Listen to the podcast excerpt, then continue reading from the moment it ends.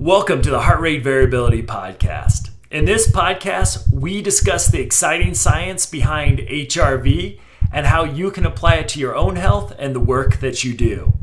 Just a note this podcast does not replace medical advice, and if you're going to apply this to your own life or others, please consult with a medical provider. Thank you and enjoy the show.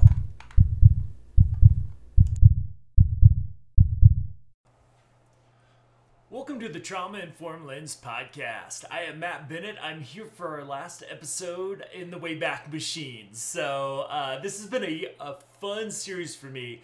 Uh, going back and listening to all these older episodes to where my passion really uh, began for heart rate variability, where it grew for heart rate variability, and a uh, passion uh, by the end of this series, as, as you'll probably notice, uh, turns into a little bit of an obsession, which uh, uh eventually uh, led me to uh, co-found Optimal HRV and the Optimal HRV app. So this has been a great series for me. we we continue our conversation about regulation with this one. So this is a nice episode uh, a little bit of new material, a little bit of an overview of the entire series. So, uh, great way to wrap up, and uh, hope you enjoyed this last episode. We will be back with uh, new episodes uh, coming up uh, next week. Take care. Have a great week. Very cool. Well, Kurt, I'll I'll turn it over to you to kind of walk us through this article a little bit. Again, everybody can find it at our website, but kind of walk it through us and some of the main takeaways. But this is a thick one, huh? This is a thick one. I was reading it and, and uh, getting really curious about um, the thoughts that you guys have about this article because there was a lot in there, and some of it was review from what we have read so far. I mean, there was a nice uh, one thing I really like about these articles is you get a lot of repetition of an understanding of how the two divisions of the autonomic nervous system are related to one another, how that impacts heart rate, and how heart rate starts to have an impact on other areas of functioning. So I and everyone writes about it a little bit differently, so you get to have a little bit of a different perspective and a little bit of a different information about how that system works and operates. So I appreciate that about all of these articles, and this one is no different, and, and it goes into some pretty good detail about um, even the differences between Thayer's model and the Porges model, and the difference between afferent neurons and efferent neurons, like information that's going up from the heart to the brain and information that's going from the brain down to the to the heart. I mean, both of those pathways are activated. And even one of the points from this article is that there are many more neurons and neuronal activity going from the heart to the brain than from the brain to the heart. So we're getting a lot of information from our bodies that's going to our brain. So some really great kind of reviews of of uh, the the basic mechanism and basic structures that are that are going on within our bodies. I think one of the things that was uh, certainly an interesting aspect of this article is the idea that um, the the of course this was done at the HeartMath Institute, which is a research um, um, facility, and and they do a lot of biofeedback there. And a lot of giving you information about what's happening to your body and in your body and then that information can sometimes help to facilitate change. And so they had actually used the information about heart rate variability and some of the detailed information about heart rate variability patterns that are associated with positive emotional states and negative emotional states and use that to develop an, an, an intervention and that intervention is a biofeedback in, in intervention where they had had people in a nutshell. I mean, I'm going to kind of destroy the, the procedure a little bit, but um, you're getting information about your physiological state while you're mentally creating a, a focused task and, and working to induce some positive emotion and finding that that can alter um, some of your physiology and your physiology can then impact um, how you think and your perceptual experiences. So some really interesting, I think, intervention ideas come out of here, and I think a lot of our uh, our readers could pretty easily access a lot of that stuff. Another key point out of this article that I thought was quite interesting, and there there's quite a bit more, um, quite a bit more writing about this topic, which is correlating uh, reported emotional states to a specific heart rate variability pattern, to a specific pattern of our physiology. And I think that's a really interesting idea Um, and, and, they're finding some pretty good concordance rates between a specific pattern of heart rate variability. Um, specifically, um, McCraty was talking a lot about a sine wave like pattern, which is very a very regulated pattern being associated with states of calm and states of coherence, or a state of having multiple systems be in alignment and in regulation with one another. That's this idea of coherence. So there's some pretty interesting information that has been published using uh, a lot of wearable technology, um, and that's getting able to generate some heart rate variability patterns and then asking people what did you feel while you were in this state? And there's a lot of alignment between what people report in emotional states that matches up with what our physiology is telling us. So it, it, gives us a little more i think a more nuanced information about the idea that information for that's gathered from our sensory system gets essentially put together in our spinal cord and goes up to our brain stem and that that starts to impact how our brain functions uh, before it ever gets to our cortex. And our cortex is then trying to put a story to what's going on at lower areas of our brain. And that that our physiology then changes how we perceive the external environment and our internal environment. So we start to have different experiences based on what our how our physiology changes. Some some great information i think some ideas about that could I could I ask you? I'd love to get your thought on that that particular point, and then I'll I'll let you move on. But but one of the things that kind kind of drew me back to and uh, kind of you know triggered memories of grad school for me was, was the whole kind of uh, I don't controversy not the right word, but debate. I think whether the the relationships between thoughts and feelings. And whether feelings cause thoughts or thoughts cause feelings, and this kind of seemed to to speak to that a, a little bit. I'm not sure if it, it, cleared up the conclusion any, but but that's one of the pieces that that I thought it, it, seemed to be asking some of the same questions that we were asking as cognitive behavioral therapy started to rise in prominence. Um, and again, it's using different language, but it seems in some ways they're looking for for similar answers. Did, did does that make any sense? Uh, thinking that way about some of the conclusions here? It's almost the chicken or the egg question. Yeah. Right. Which, right. I mean, I think if, if, reading the article, what I take away from the article is it's neither a chick, the chicken or the egg. Like they can, either one can happen that way. They're just interrelated to one another, and they're related to our physiology and our biology, um, which I think is an important point. That um, this goes goes back to my training in radical behaviorism. That one of the things that came out of that theoretical model was never that thoughts and feelings don't matter or don't impact behavior, but that they are phenomena in and of themselves that require explanation. And so that's one of the things that leads me into getting really interested in this topic is it starts to give us some some mechanisms to help to understand the fluctuations that we can often experience as human beings in our emotional states and in how we perceive those things and that they have an impact on how we perceive the external environment which in turn has a big impact on our, our behavior. So I like that topic a lot. I think it's a really fascinating one. And I love the ideas of getting some better understanding of the mechanisms that underlie those phenomena. Anything you'd add to that, Jerry? You always have some unique well, perspectives. That's a lot, that's a lot right? to kind of summarize. You know, I, I, I think um, from a developmental perspective, um, this concept of being um, really biologically regulated or dysregulated. Um, while, while the brain is in a rapid state of growth early in life, and how that impacts this discussion we're having.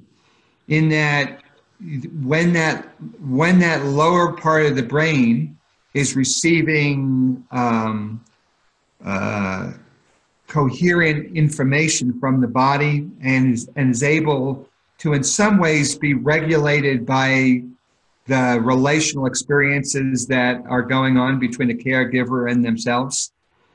It helps to organize those lower parts of the brain so that the higher parts of the brain can begin to become organized because that information is not only used for uh, sensing and organizing, but it's also used as signals to of how the brain's going to prioritize um, the development of higher whatever you know whether I need to live in a highly stressed environment that things can happen rapidly, or whether I live in a, an environment where I could prioritize reflection and be able to kind of think about the past and my future kind of look. so you know we have to understand that these biological signals are being associated not only with what's happening in the moment but what happened in the past and what we imagine could happen in the future mm-hmm. um, to kind of looking at that and so you know there's very it's a very different for somebody who has a dysregulated state who has had a history just like i said for these kids who grew up in a nice organized home. Um, for them not to have a job for them not to do it they they don't feel a sense of um, distress over that. But if you're living on the street and you couldn't find something to eat and you couldn't find food it's a very different experience. So i think that um, when we don't understand these types of biomarkers in a developmental perspective and within the individual history of the individual we're working with, we miss something.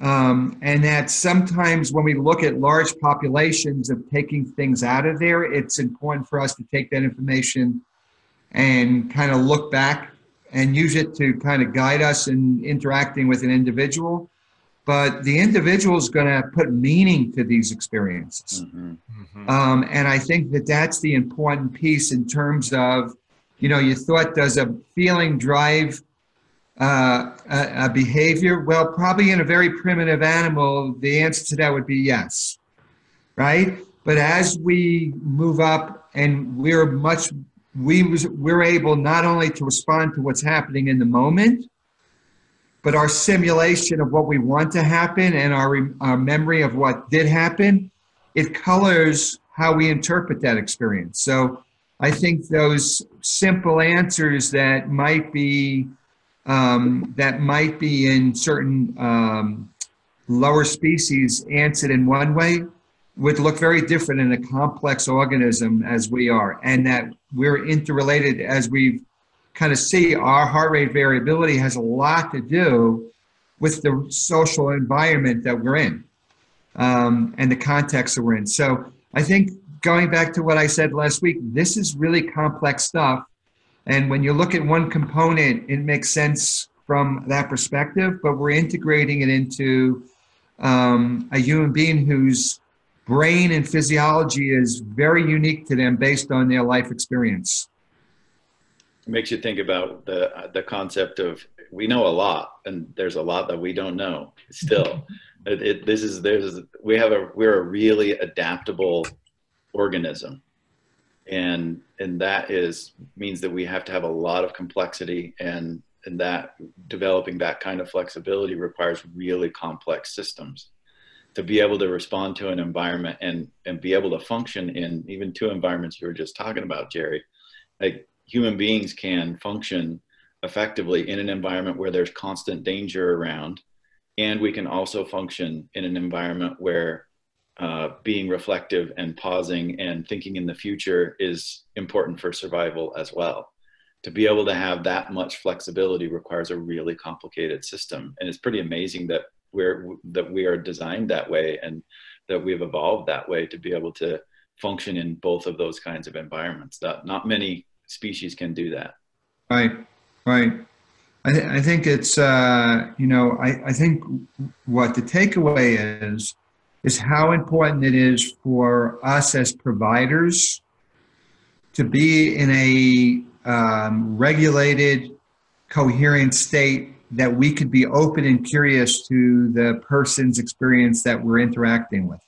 Hmm. Right? And that it's within that open and curious stance that we have the highest possibility and probability of creating a space where that individual can, in some ways, come in to um, coherence with us, right? That we can, in some ways, help them get into a state where they can maybe reflect and they maybe can be able to do it, but it, a lot has to do with what we bring to that um, interaction um, to increase the probabilities. And oftentimes, when we get dysregulated, we tend to blame our clients for that, right? And I, I think this a lot of the literature we're reading is about what can we do. And Matt, going back to looking at his own biomarkers, what can we do to bring our best self to these interactions to give the highest probability for success for that other person to experience something different. Mm-hmm.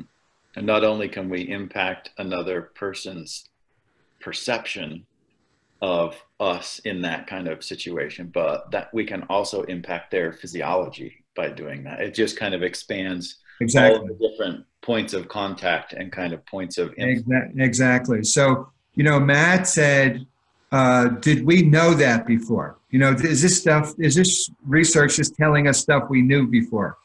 And the answer is, is yes, but we're knowing it at a deeper level. And if you think back to your series that you're watching, mm-hmm. is that it isn't that these paradigms that something new got created in the universe. It was a way of looking at them that shifted, that allowed for new questions and then new, new in, uh, innovative answers to those questions. Mm-hmm. So I think adding these this perspective is not necessarily going to say it's going to give you uh, a n- new way of thinking. It's just going to add on and make it more, in some ways, um, some ways more um, comprehensive. Yeah, it doesn't replace what you what right. you already know. Right. It adds to it. Well, and the other thing I think, and I think this article goes into great detail about it too. There's there's also with that additional knowledge, there there's the opportunity at least, and and again, I, technology. Even if you look at HeartMath, who wrote this article, their their whole measurement system's a big thing you kind of put on your earlobe, and not not something you're going to run with or anything like that by any stretch. But you you know you also I, I think it opens up different bringing in, and I, think the three of us have been big advocates for this. Uh, you know, as soon as I met an occupational therapist, my whole perception of uh, what I need to do for a lot of my uh, clients changed dramatically. But the, it also brings in, I think, opens up different interventions uh, as well, which I think is a really exciting uh, thing about this. Is it might be stretching um, with some deep breathing. You know, we were starting. You know, I, am also uh, reading a lot on Tai Chi and Qigong, and it's like, boy, we're, we're I'm reading this Qigong book. It's like that that's what we're talking about in some ways. This 4,000 year ago literature is talking about controlling breath while doing a lot of the same movements that um, you see a lot of these folks on this, this cutting edge of heart rate variability. Uh, some of the stretches that, that they suggest you do is right in line with this kind of ancient knowledge. I think, again, the, the cool thing about this is we can eventually get the state that the individual's in and then match the intervention in a different way that mm-hmm. Might add a little bit more data than just a subjective report that somebody might have from you know kind of their baseline so uh, that's the other exciting thing about this is i think uh, not only is the knowledge deepening but we're bringing in other fields together um, around uh, potential solutions to help people regulate and, and hopefully be a part of their healing process as well. You know, I um, when you were talking, it, it reminded me a, a, couple of episodes maybe ago. Um, I talked about when I was at the residential treatment center and, and started to bring in um, these alternative strategies for the for the for the youth um, and actually for the staff to engage in for art, for yoga, for movement, for music, for um, recreational kinds of process. And what we found was it's not just that these activities were good for the um, physical and psychological well-being but it, it created the condition that allowed them then to engage in a social interaction and benefit from that. Mm-hmm. right? And so um, what we read about some of the heart rate variability earlier about you can have a lot of people and resources around you but not being open and able to access them so when we add these other components, it doesn't necessarily take away the we're social creatures. We we need in some ways to heal and recover within the context of social relationships. But be, because of the um, because of the the stress, the distress, and the traumatic memories that we've experienced, it interferes with us being able to benefit from that. Mhm. And so some of these alternative strategies create the kind of state that an individual needs to be able to, in some ways, benefit from being um, part of the group that your dog became part of the group with, right? Right. Is Right. that that allows you then to have different experiences and have um, healthy interactions with others because you're in a space for that. So I think you know what we're learning is not only what the what treatments are good for certain types of disorders, but also what experiences do you need to be exposed to with repetitions to make to make use of those um, Mhm. therapeutic interventions. And I love Matt's point about that this kind of information. I mean, one of the real promising aspects of biomarkers is being able to individualize those things in an incredibly meaningful way. I mean, as you're describing um, and setting up an environment where somebody can become a part of a social group means that safety has been established. And otherwise, you wouldn't be a part of that social group. That's one of the Mhm. reasons why we don't become a part of them. But safety is perceived. Right? So being able to be able to tailor an environment that is safe to an individual who may have a different perception of safety than what I may have as an intervention agent is really important information to get. That may be that, you know, like me saying, we're going to play kickball. Why don't you think that's safe? That's perfectly safe. But it may not be to someone who has experienced a, a different experience than I Mm. have. I can get their physiology can help me to make that decision better and determine what is a safe environment for that person.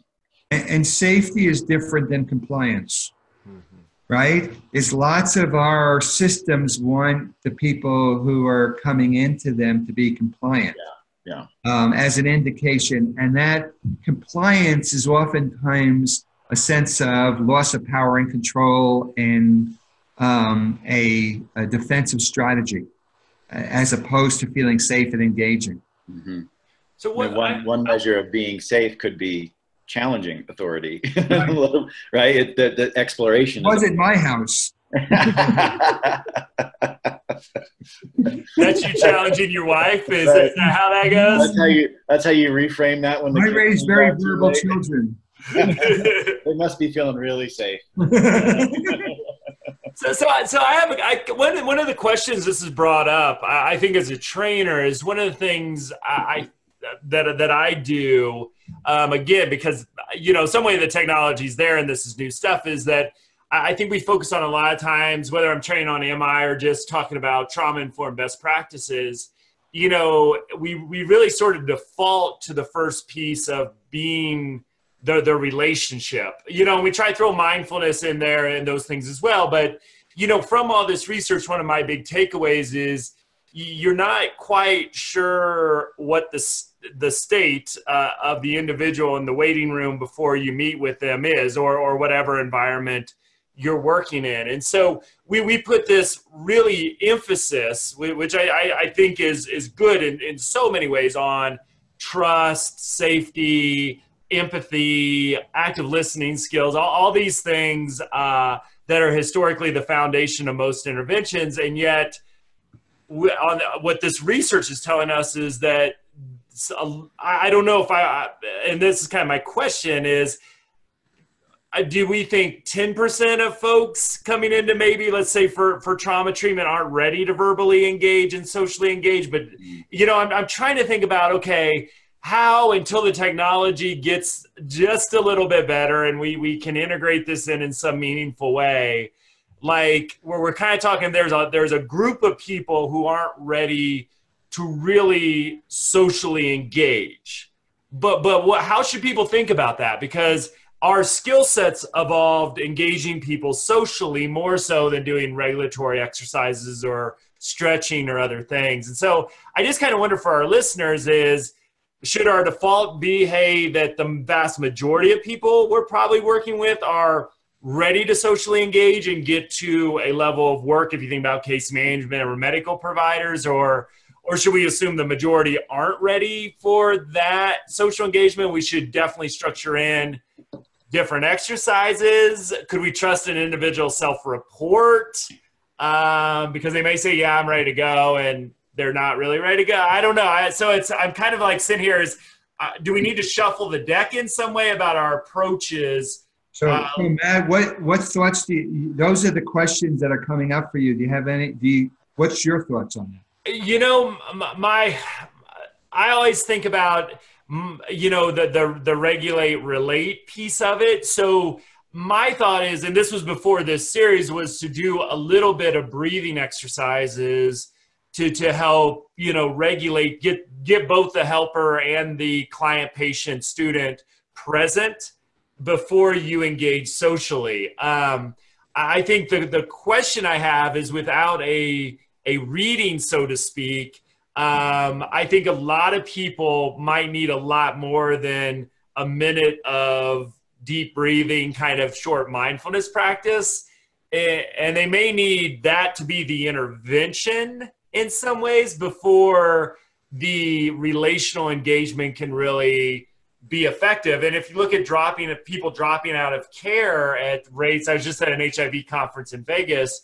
You know, it, it's you know we have this high rate that drops out of care, and I'm just kind of wondering if is is that representing to some extent. I think there's a lot of reasons people drop out of HIV care is that they're not they're not biologically, psychologically in a place to really engage, yet they need help desperately. So, you know, I, I, it, it, makes me go back to regulate, relate, reason, um, but I'm not sure we're doing enough as across helping professions with the the regulate piece. Uh, maybe if we get readings at some point, we'll have better data to craft our interventions in real time. But you know, I'm, I'm just kind of wondering if there's like a 5% group out there where we're sort of missing the boat on, or is it 50%? Um, and I know that's a hard question because depending on the environment you're in, that's going to vary differently. But I just kind of wonder how many people in the waiting room are, are really ready, ready to engage socially uh, when we attempt to, to do that, or kids in the classroom. Um, so it's it's been a it's been a big change, of, not change in my thinking, but a big question that I I'll probably struggle with for for a couple years as I I dive in this research even more. I think just asking the question is the right direction to go.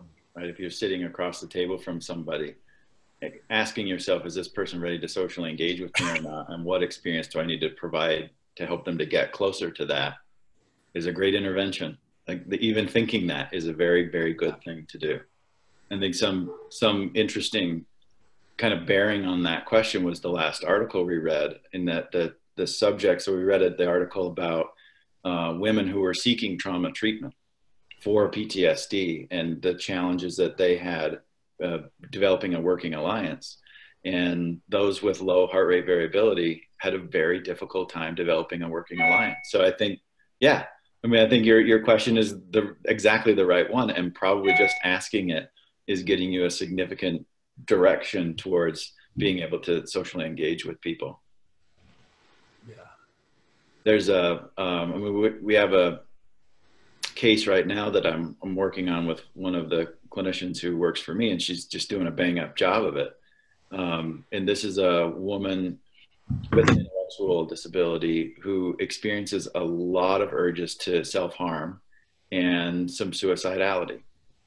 And one of the things that we asked her is we, we have kind of a de-escalation sequence, right? That's it's a training method. That doesn't mean that it's perfect, right? It's just a training to train people on how to at least think about de-escalating before you do anything else.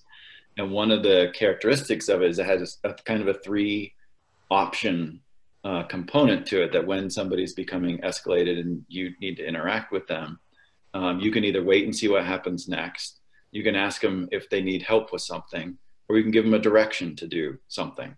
And so there's three options available to you. And so one of the things we did with this woman who was experiencing some pretty high levels of, of suicidal ideation is to say, when you get in that state where you feel that urge and you want to engage with us socially, because she'll do that, she'll call. And we asked, what's helpful for you? When she's regulated, she can answer this. When she's not, she could not answer it. And what she said is what everybody has tried in the past is that they try to help me right then. And that's not helping. That does not help me. What I need you to do is give me a direction. I need you to tell me, no, you can't do that. I need you to say, no, I need you to go do this. And if you do that, I might argue with you, but it will help me in that moment. And so we could tailor what we needed to do in terms of socially engaging with her in a way that was helpful for her. So just coming in with that question, I think, generated that kind of an intervention where, and, and the, the, the therapist, it was, it was, I mean, her reaction to it was just great. She's like, I feel like I'm being such a jerk because she's in this psychological pain and this emotional pain. And I'm telling her, no, you're not doing that. No, you're not leaving the house. You need to sit down right there. You need to like, but that's what they had developed as what was really helpful for her in that moment. So Matt, asking your question is, is the kind of the pathway to getting those kind of tailored interventions with what somebody needs all around what do you need to socially engage with me and, and what do you need to help feel safe and what will keep you safe? Yeah. Anything you'd add jerry? Yeah i i think that uh, after working with um, young um, adolescent females um, oftentimes their emotions are overwhelming to them. They're not useful in terms of guiding their behavior. They're not useful in giving them information. They're just flooding. And so um, there's a difference, you know, I think uh, um, talked about vehement emotions, that these overwhelming emotions are not useful states for people to be in. And there's a difference between somebody having an emotion reaction that they're feeling things and they're using it. And so, in a way, what you're saying is this state that she's in, it's not helpful having her just emote um, or talking to her, right? So it's like, tell me what to do, um, which is oftentimes what we, you know, we used to just say is, here's here's the things you do when you get in these states. Boom, you know, DBT skills training is here's what you do when you get into these states is that talking to them about their emotions only escalates the emotional state that's dysregulating. So right. um, I, I think that having that understanding that if you're just a therapist that kind of go go you know go go with that let's go with that um, you might go someplace you don't really want to be uh, right. and and that would be happening what would happen is when i worked with a group of females uh, uh, you know who have a history of abuse one's affect state would drive the other affect, and all of a sudden they're off having, um, you know, crying about things that happened and, and who did what and what. And really it was about let's just stop and settle down. Mm-hmm. Once you're all settled, we could talk about what you're feeling and what you're doing, but let's just stop and settle down. Or let's go take a walk and distract you. Or, you know, what are the coping skills? So I think, you know, that's a really good point is that there's no intervention that's good for everybody, mm-hmm. right? But you do have a set of interventions, uh, protocols for your therapist when they get in that state that helps them say, here's what I could do when I'm dealing with this situation.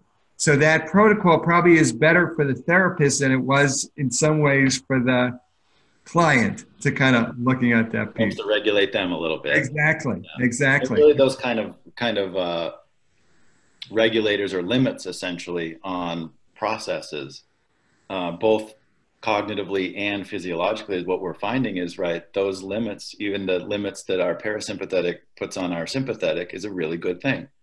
Right, it keeps us from just becoming so sympathetically aroused that we like our heart rate goes higher than we can handle and our body just can't go that high. And so having a limit on it is actually really helpful.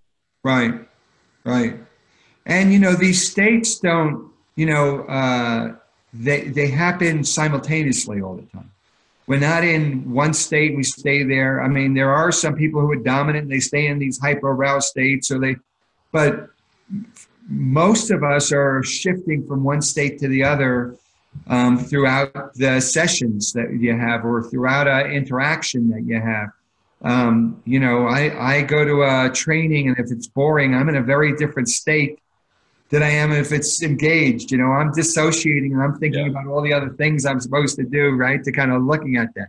So there's some health about being able to shift states, right? And then the extremes of that is when they happen, you're so sensitized, you have no control over it that you kind of kind of look at that. So I think learning about some of this information, um, even recognizing yourself when you are engaged and when you're disengaged, mm-hmm. right? You shifted states. Mm-hmm.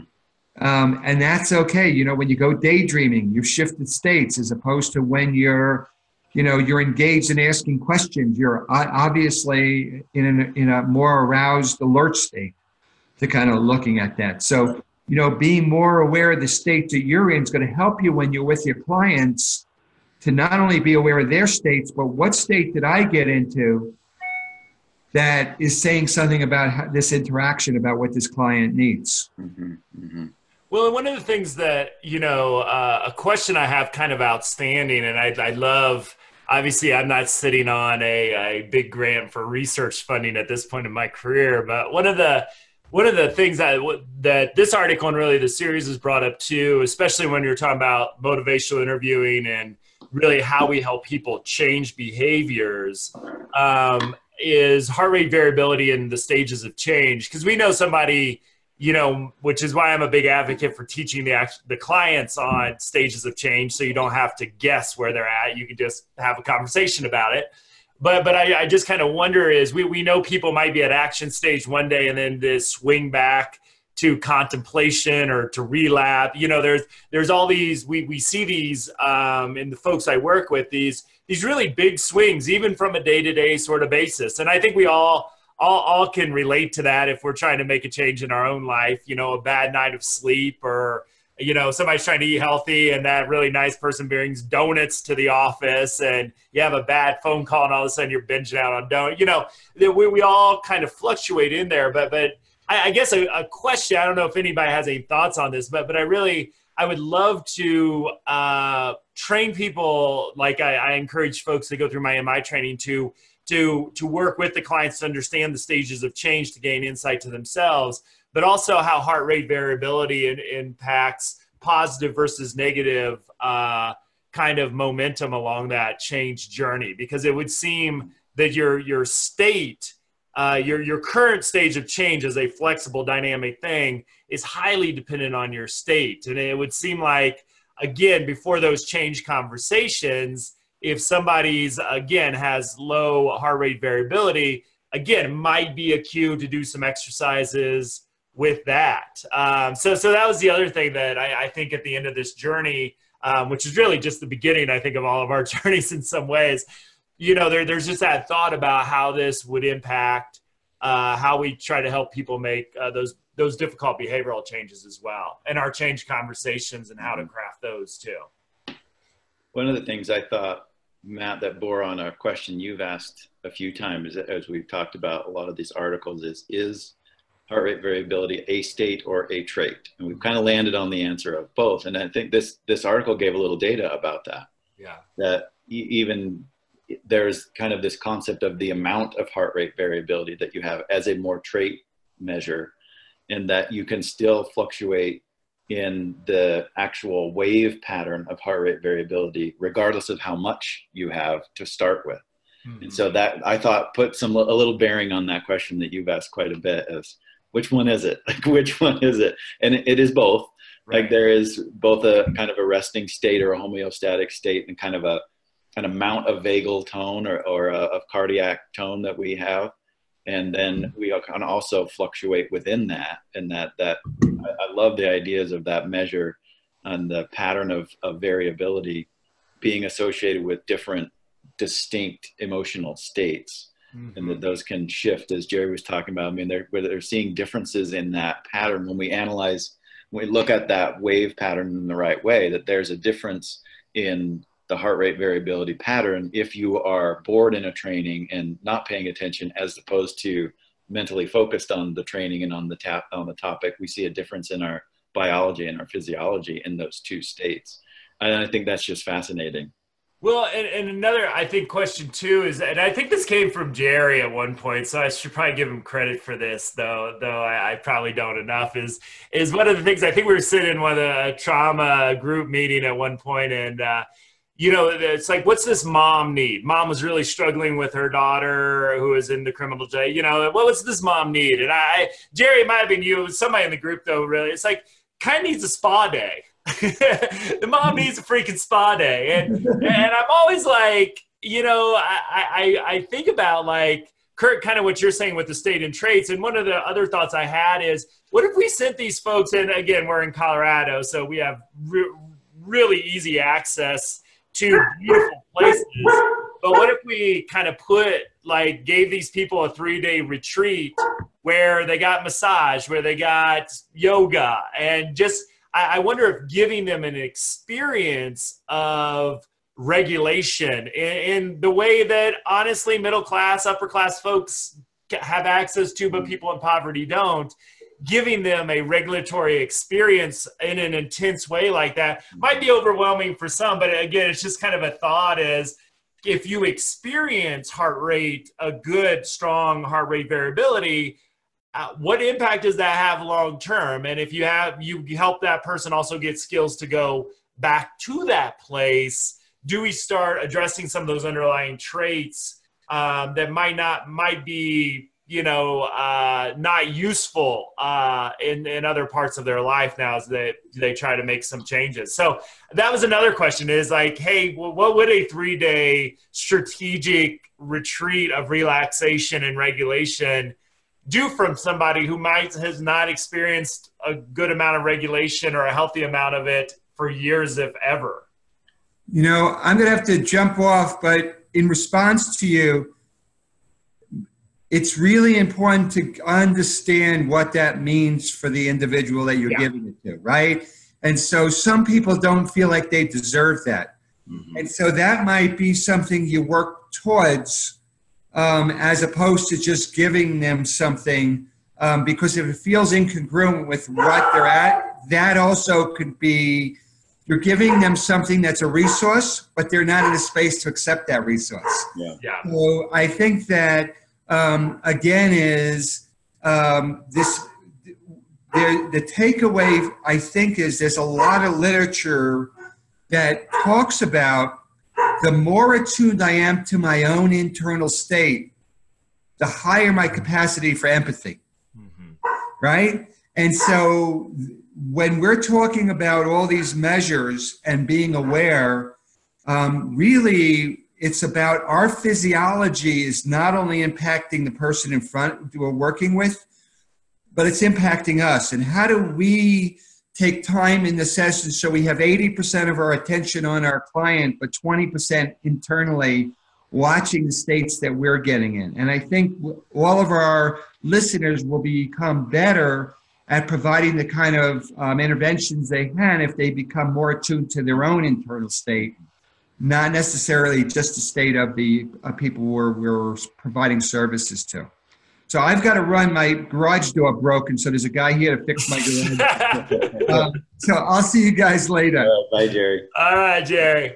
Kurt, do you have any kind of any thoughts on, on yeah, our raises series? some great questions that we would. I mean, whether or not we should give people retreats or not is like, you know, uh, take that question aside. Like, should yeah. we do that or not? I mean, that's kind of put that question aside, but it, it brings up some great questions about um, I'll give you an example of when I first started working in in residential treatment. One of the things that people wanted to put a contingency on that kids had to earn was time with their families, mm-hmm. right? And they wanted to use that as a motivator. It was a very effective motivator. Sometimes, sometimes it wasn't. I mean, honestly, yeah, right. But when you really start thinking about that, you start thinking. I mean, it's well intentioned, right? I mean, seriously, nobody is doing this because they're trying to screw up a kid's life. Right. Nobody was trying that. Yeah. But when you think about what does somebody need in order to recover, or what does somebody need in order to actually function better and, and move more towards psychosocial well-being, social coherence, physiological coherence, what are the experiences that they need? Is a great question to ask, and it's a shift in the question to that away from what do they deserve Yeah. and, and I just think that's the question, right? I, I. Whether, what, what we should do or what we shouldn't do, fine, right? We're just, but oftentimes we're just we're not asking quite the right question, I think. And so, just shifting to that question of what does this person need is a real large, you know, large leap towards a, a trauma informed approach and and i think a, a, real good humanistic kind of approach of you know what what does pe- what do people need in order to move towards better physical psychological behavioral physiological health in in all these different areas? I, I think is is the, the right question.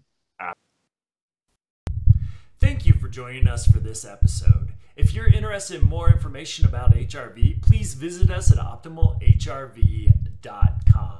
Also, if you visit optimalhrv.com, you'll be able to sign up for our email list and download our free ebook, Healing with HRV. Thank you for joining us, and we'll see you next episode.